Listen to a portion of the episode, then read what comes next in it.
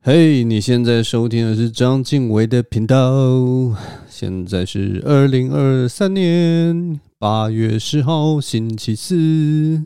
凌晨的十二点零五分，欢迎大家一起来听这个奇怪又走音的节目。哎，大家过得好吗？反正我最近是过得 不知道哎、我过过过得还算顺利啦，还算顺利，但是有一点点阿杂。大家有没有听过这个词啊？阿杂，我不知道大家听不听得懂啊。但反正，嗯，阿杂的意思是什么？就有点生活有一点脏脏的，不是不是物理上的脏啊，是心情上的脏。就是你一直觉得那个心里啊，有一点点就是嗯毛毛的，有一点。啊，小颗粒状的东西在你心里游来游去，然后你心里有一种麻麻的，像是有有如坐针毡的那种感觉，就是好像有一件事情一直没有完成的那种烦心感啊。对了，就是烦呐，就有点烦呐，心情有点烦呐。但为什么会有点烦呢？我现在来跟大家讲一下好了。反正这个东西是什么东西啊？这个要怎么怎么讲啊？好啦，简而言之，简而言之就是我之前翻译了一本书，然后那个出版社就问我说，呃，因为他们觉得这本书翻得还不错，所以他就想说，或者是说这本书真的写得很好，然后我翻的也还 OK，所以他们就觉得说，哎呦，呃，就问我说要不要报一个今年度的一个奖项？嗯、反正我就觉得报奖项其实就是一个机会嘛。反正就有报有有有机会，没报没机会，就有点像买乐透一样，有买就有机会这种感觉。所以我就跟他们说好，没问题。然后出版社其实也很给力，他们就说 OK，好，你既然都一口答应了，那没关系，我们把所有东西都帮你处理好，就报名表填一填，什么资料都留我们出版社，不会打扰到你，你就说一声 OK，你有这个意愿，我们就帮你报到底了。相挺呐，意气相挺，然后当然就是哦，好好好，太太棒了，太棒了，因为这个出版社也是算跟我很熟的出版社了，我们已经合作好几次了，所以我觉得都很棒，觉得这一切目前为止都很棒。但是呢，就在前一阵子，那个主办单位就忽然就跟那个呃，就就忽然跟出版社联络，然后就跟那个出版社说要他们补一些资料的件。那补那些资料件其实也也没什么重要的，只是他们就说 一定要译者的亲笔签名，然后而且最好最奇怪的事情就是说，他们你一定要得到译者的亲笔签名在那个文件上之外，他可能要一两天之内就回应对方，所以出版社就赶快紧急就是联络我说，哎呀，真不好意思，就是原本这个事情就就已经申请过了，可是不知道为什么对方就要我们补件，要补资料。我就想说奇怪，这个东西不是报名那个时候你就你就写在你的那个报名表上，我相信出版社一定没有漏任何的文件，一定是他们忽然不知道为什么，就是忽然要你补件这样子。然后我就觉得这种出版方真的是不是出版方了，这种主办单位就是很奇怪，你知道吗？然后就想说，好，算了算了算了，因为出版社也只是就是你知道，他们也是很委屈嘛，所以我就想，好，我配合。没问题，所以我就一直一天之内把那个文件签一签，然后传回去给出版社，然后叫他们交给这个出版单位。其实这件事原本到这边有算，也就算了。结果过了没几天以后，出版社又寄信给我说：“哎，不好意思，那个主办单位又 又说要交一个什么，哎，翻译理念，要你写一个什么两百字的东西。”哦，真的是觉得，你知道吗？烦死了，真的是烦死了，你知道吗？这种东西就是像那种无限上纲，一直叫你补东西，一直叫你补东西，你当大家都很闲是不是？搞什么？好啦，虽然是真的两百字，其实真的也不算什么东西了，但是我我不知道你们懂不懂那个感觉，就是不断的被追荐，然后你就觉得说这。这东西不是就早该你在报名，不是报名的时候，就是你一开始你在设计这个东西，其实你就设计好，要大家每个参赛者都好好的交，交完那些资料之后，就不要再打扰你，我们就参赛了。我们就就照你的评审一直补件，真的是我不懂啊，我真的不懂，还是我不知道，可能是我误会了，我是不是已经 我是不是已经得奖了，所以才在这边补件了？搞不好是这样哎、哎，但我不知道啦，就是觉得 不断的补这些东西，就让我觉得，嗯，我不知道，嗯，也许是我抗压性太低了，因为这个东西真的是给我很大的惊喜啊，因为就是额外要做一些事情，而且主要就是你知道吗？这些事情是有时间限制的，主办单位都是要我们在一两天之内就要回复，那拜托我，我我又不是每天闲着在这边。没有什么事做，好啦，我是其实也也是没有那么的忙啦，但是，但我不喜欢，我真的不喜欢那种就是临时告诉你要做什么什么什么，然后就要你马上伸出来交给他。我我其实中间，哎，我不知道，这可能就是我的个性啊，因为我就习惯，例如说我自己做书嘛，自己在接翻译的 case 也是那种什么呃三个月的时间，然后你自己。呃，如果时间没有安排好，你可能最后一个月特别忙，那个我都可以接受，因为那个就预期内的，我看得到的事情。我很讨厌就是那种就是哦丢给你一个作业，要一个礼拜做好，呃，好像三天做好，啊，五天做好，然后就好像就是我不知道他买那个服务感觉没有在，有些有些的那个态度，当然也许量是刚好的话，三天五天没问题，但是大部分的时候我那个。感受到的那个态度都是他把你有点呃物化了，你知道吗？他把你当做一个机器，他把你当做一个呃商品，然后就是觉得说我只要把我这个 case 丢给你，然后你就是在那段时间帮我做好，然后他没有把你当人看的感觉，就是我帮我买你这个服务，我是看得起你啊。我其实我不知道啦，就是心里常常有这样的感受。很奇怪，很奇怪，我也不知道这个感受是从哪里来，但啊，不知道。但我不是在柯泽出版社啦，然后主办单位我比较柯泽主办单位，所以我从以前就是很不喜欢参加任何的奖项或比赛，你知道吗？因为就觉得参加奖项比赛是一件很麻烦的事情，这是第一个理由了。那第二个理由，其实还有一个第二个理由就是。其实我现在有有机会能够参加的奖项跟比赛啊，就是我能力能让我参加的奖项跟比赛，其实全都是产业结构不是那么完整的奖项跟比赛。那那个那那种比赛的，嗯，参赛的意义啊，对我们的工作或什么，其实基本上基本上基本上已经根本没有什么帮助，你知道吗？大部分的比赛啊，例如说文学奖啊，或者是什么剧本写作大赛啊，或什么，反正或者是什么小说比赛之类的，那些东西对我的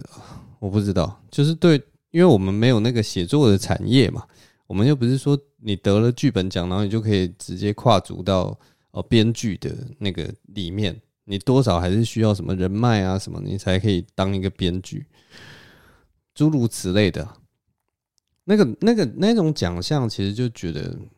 他跟他跟那种金马奖或者是金曲奖是不一样的。金马奖跟金曲奖是他们本身有一个很完整的产业结构，然后在那个产业结构，你产出一个呃 一个作品，然后再用那个作品去参加比赛，作为商业结构里面的一种肯定。但是如果是其他的文学奖啊，或者是呃，各式的奖类就会变成是反过来，你知道吗？他们是用那个奖项，希望呃能够刺激大家的创意，去创作出一个还不错的作品。然后他用那个奖项来当做一个诱因，来鼓励你多创作。那我就很不喜欢那种就是鼓励你多创作的奖项，因为你基本上你创作出来的东西就是。啊，不仅你的版权啊什么都要给人家拿走之外，就是其实他对你的工作，就我所知啊，好像都没有什么帮助。他的确是一个肯定，然后也的确是一个对某些人来说，可能也算是一个捷径，或者是说，哎，未来你就可以说我有这个作品啊，像是一个名片一样的给出去。但是我从侧面了解，其实，在台湾这种产业结构还不明确的一个呃情况下，其实你。得奖之后得到的机会其实也没有多多少，所以就还蛮妙的。我也不知道，就我从以前到现在都很排斥这种奖项，大概是这种感觉。然后喝一下水。接下来我要说什么？接下来我可能啊，我知道了，我们要切入一下正题。我就想要讲一下这个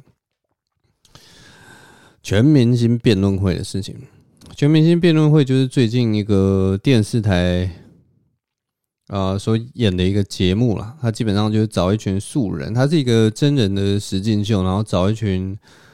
哎呀，也不能说素人，应该是说辩论的素人。因为他们都是一些呃有有有明星嘛，有网红嘛，然后有什么网络上的人物，然后也有一个饶舌歌手什么的，大家去参加一个这个辩论的节目。然后最近就是因为那个里面有一个呃喜剧演员啊，叫贺龙，他一直讲一些就是。比较具有争议的话，他在辩论的环节之中，他用用比较尖锐的呃例子，然后就一直被社会大众抨击。我也不知道是是哪些社会大众抨击，但是就是被社会大众抨击，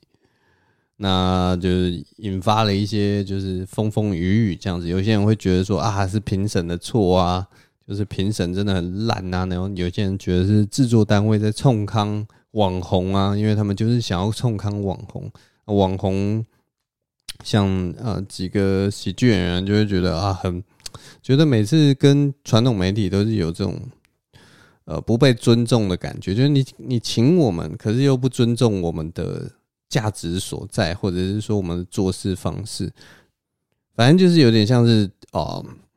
新旧媒体再次杠上的感觉。那身为一个这个。局外人啊，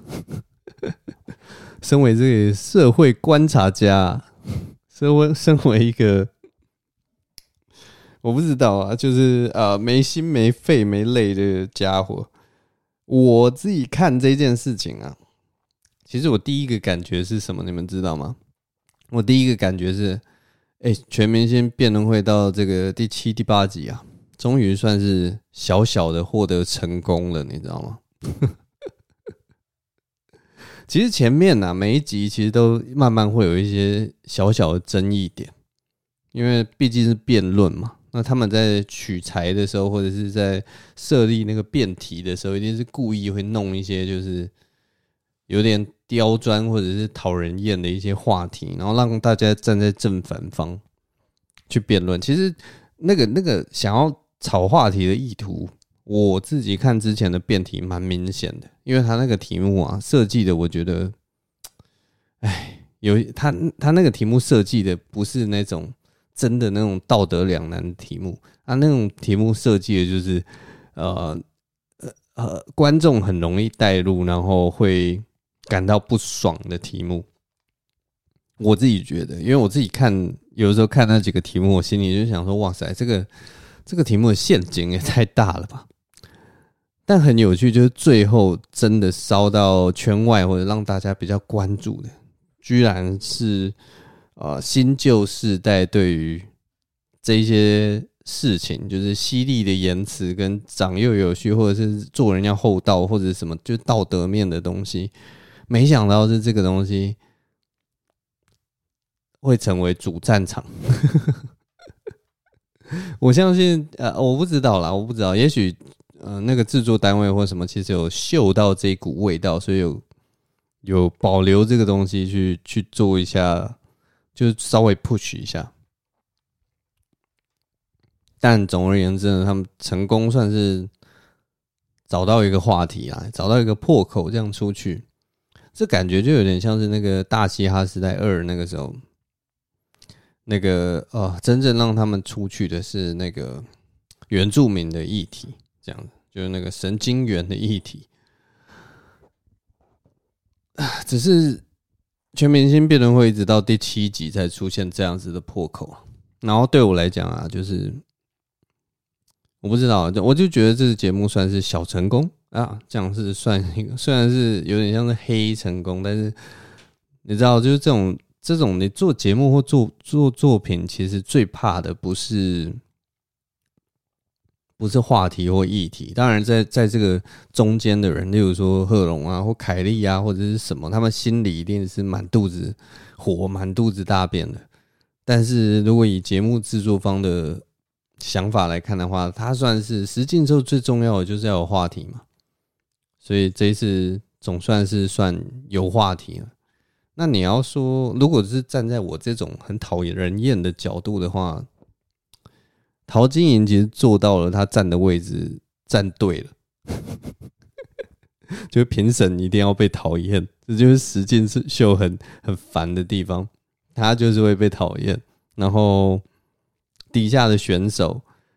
也的确会站着另一个立场，然后两人两边做一些冲撞什么的。但其实这也是我最欣赏《大家时代二》的一一点，就是大家知道这个东西是一个 game，就是这就是我们一起玩的一场游戏，然后，所以大家后来其实就就有点像是有点拥抱这个东西，然后让大家也都很投入，站在各个立场，有些人会支持谁谁谁，有有些人会支持另一方，然后两边如果有一些点牛肉或者有一些冲突。就会让人家很投入，对啊，所以目前他们在做的事情其实也有一点这种味道啦。当然，这些我觉得都不是，因为我我跟 我跟他们其中几个人也都是算熟，所以我知道他们不是在炒话题。但某方面来讲，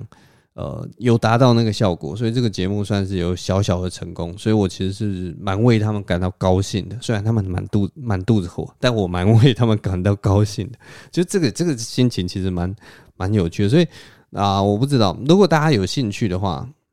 可以去看一下这个节目啊，因为这个节目，我说老实话，我其实有看前几集，然后我最近就跳着看，又再去看后面的集数。如果你真的直接跳去看后面的集数，其实我会觉得那个值啊上升非常多，就是跟他们刚开始出来的时候，他们其实每个人都进步蛮多的。然后后面的节目以以这个他们演讲的水准来看，我觉得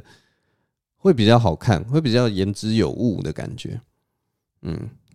所以我不知道啦，我我是蛮希望这个节目可以做到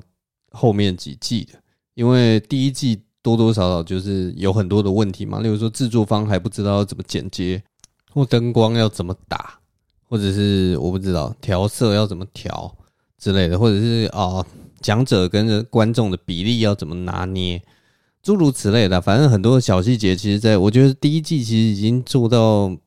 我不知道可能五十五分、五十九分之类，差一点点及格的那种程度了。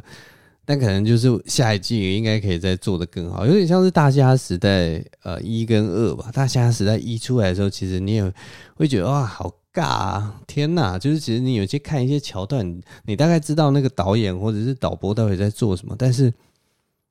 就是那种很啊台台式台式选秀节目的那种节奏，你就会看了就会觉得啊很不很不过瘾这样子。然后可是到了大虾时代二，你给一个非常有啊对这个。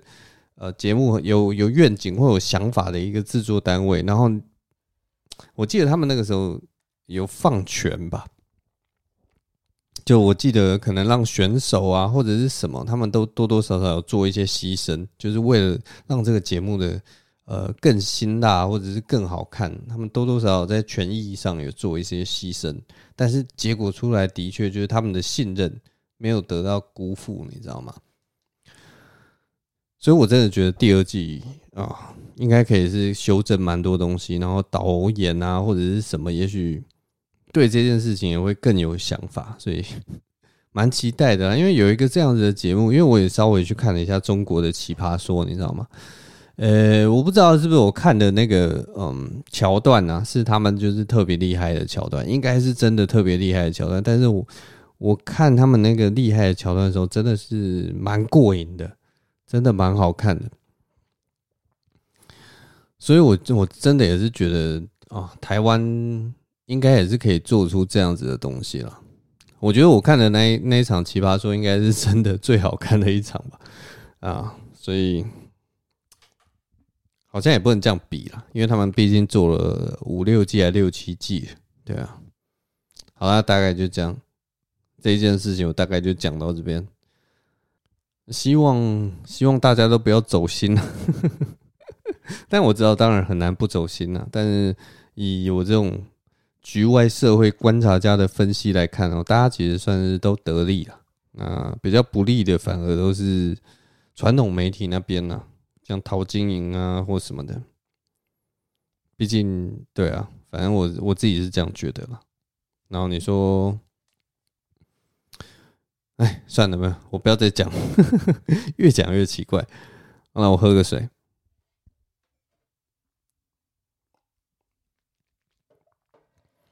好，那接下来来讲一下我上礼拜做的事情。好了，我上礼拜去爬了一个东西，叫做高岛纵走。礼拜一的时候去爬的高岛纵走，就是嗯，一一个爬山的路线呢。那这个高岛纵走有爬。这个爬山的路线是爬四座山，那时间大概是六到八小时。那四座山分别是高台山、大岛田山、中岛田山跟小岛田山三座，就是这样子加起来加高台山就四座山。嗯，我觉得蛮好走的，而且蛮开心的，因为它它它那个整个路线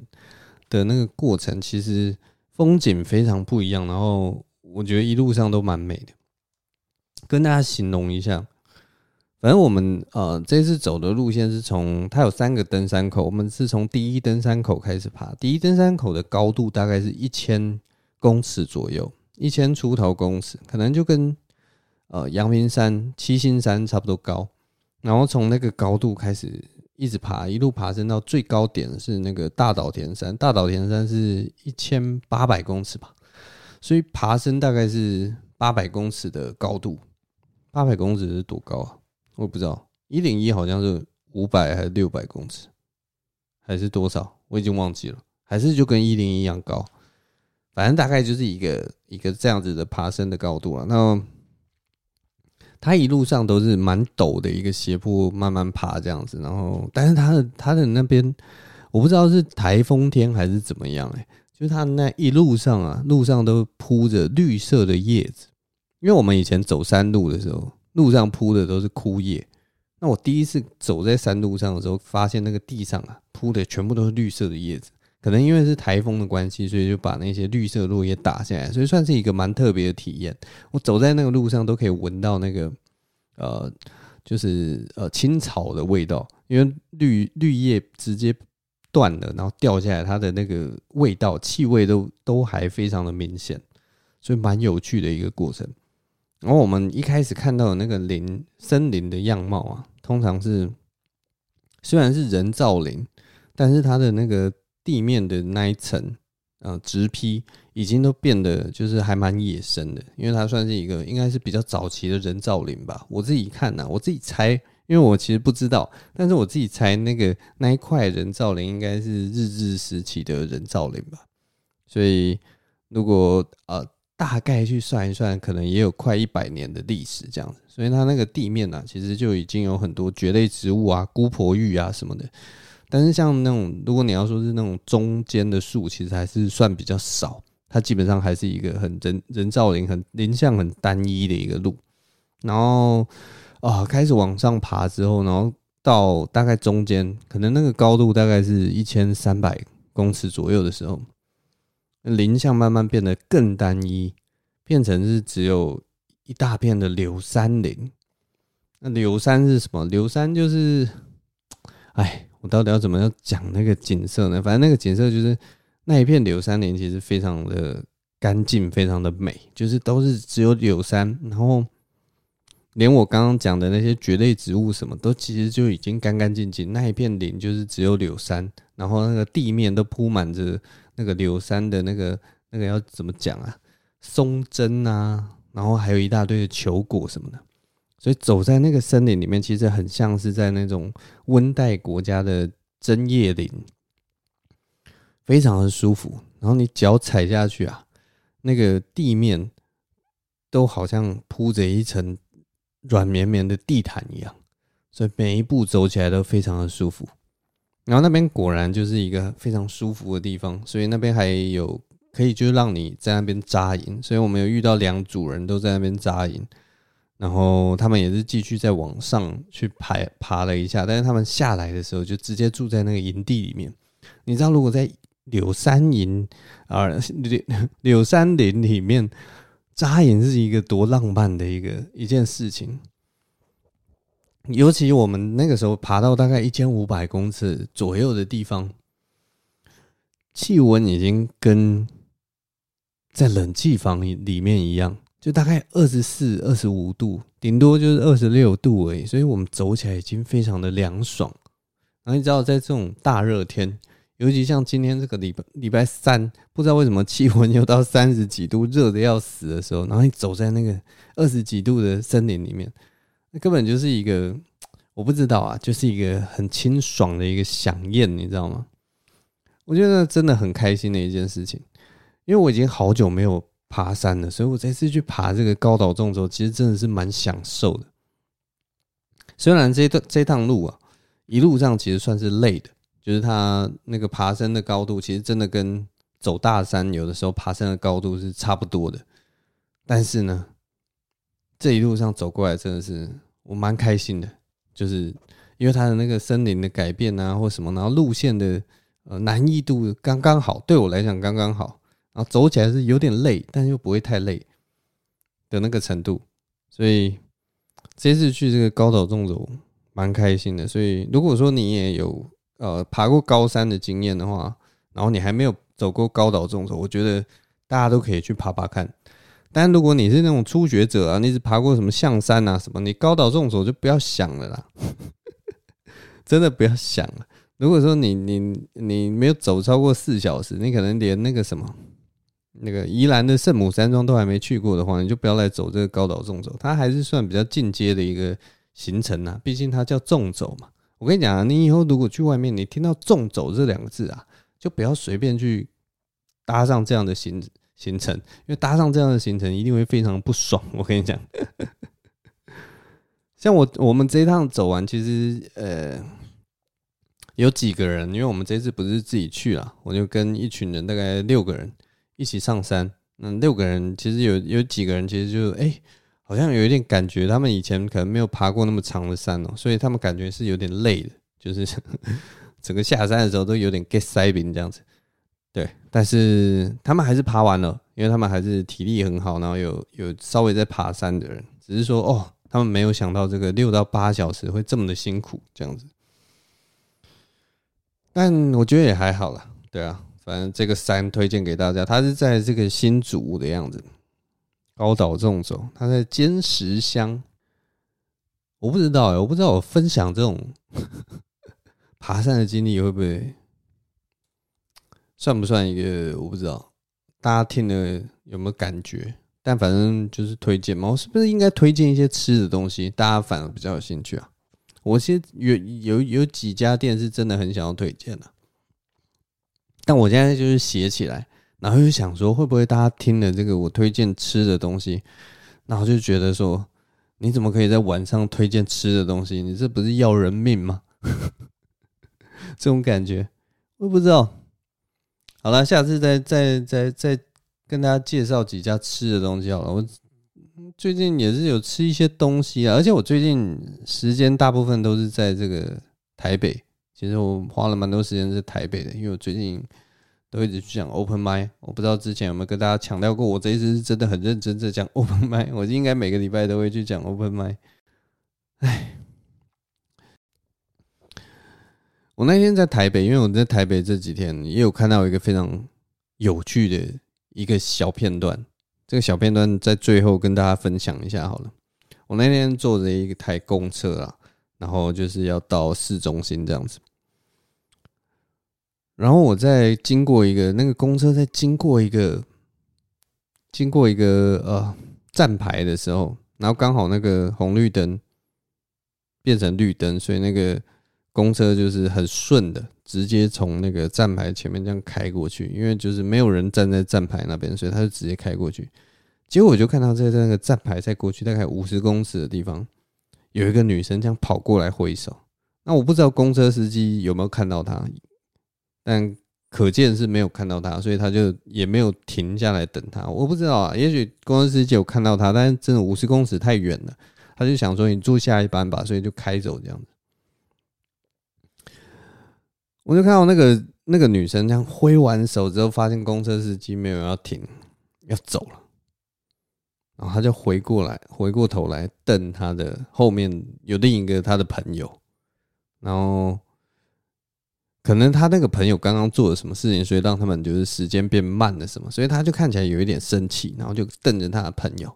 然后他就用力的跺地板，哼，你看呐，都是你害这个公车跑走了。我我感觉他是这样在讲话，就是很气愤的用脚跺地板。然后你知道吗？我当下真的是有一种晴天霹雳的感觉。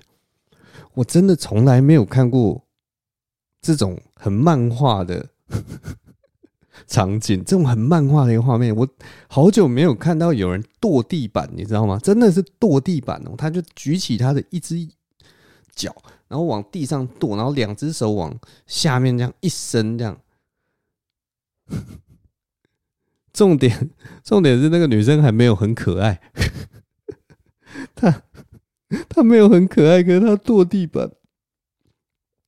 但我不知道，我当下真的好震撼，我就想说：天哪！现实生活真的有人会跺地板呢！我的妈呀！我以为这是一个就是你知道喜剧演员夸张的演法，或者是任何我不知道卡通里面夸张的演法，我真的没有办法想象现实生活中有人。会跺地板表达说：“哼哼，都是你害我没有搭上这个公车。”我看到真的是有点，我不知道五味杂陈，傻眼。因为这这种东西就有点像是以前很早以前，我们其实没有人有翻白眼这个动作，你知道吗？从我从小到大从来没有有这个翻白眼这个动作。You roll your eyes, roll your Eyes 算是，可能我大学的时候吧，那个时候有有一个什么白眼白眼公主还是白眼什么的，白眼太太之类的，她出来之后，然后后好像大家才真的会翻白眼。这个动作是我在大学之后真的才出现，在那之前根本没有人会翻白眼。我至少我的生活中没有人会翻白眼，只会觉得 就是往旁边看一下，吐口气。大概就这样，可是那个把眼眼白露出来，然后那个眼睛往上这样绕一圈的那个动作，真的是在我大学之后，我觉得绝对是后天的学习或者是社会的感染，大家才学会这个动作。大概就跟跺脚一样，我就真的不相信他 小时候长到大，然后生气的时候就是会跺脚。我觉得他就是在在在我不知道在电视上看到或什么，然后 觉得这可以当下。呃，表达他的愤怒，然后他才把这个动作学起来。然后他因为有有施力的关系，又有把那个怒火稍微释放的那种感觉。我不知道，我只是那一天在台北市看到这个奇珍异兽，这个 特别的一个动作，觉得很可爱啦，觉得很可爱。所以我也不知道我要讲什么，就是一个我不知道台北印象吧。以后人家问我说：“哎、你觉得台北是最让你印象深刻的一点是什么？”我可能就回答他说：“哦，就是有人会真的跺脚。”好了，大概就这样。好了，今天就分享到这边，谢谢大家收听。我是张经纬，我们下周同一时间再见喽，拜拜。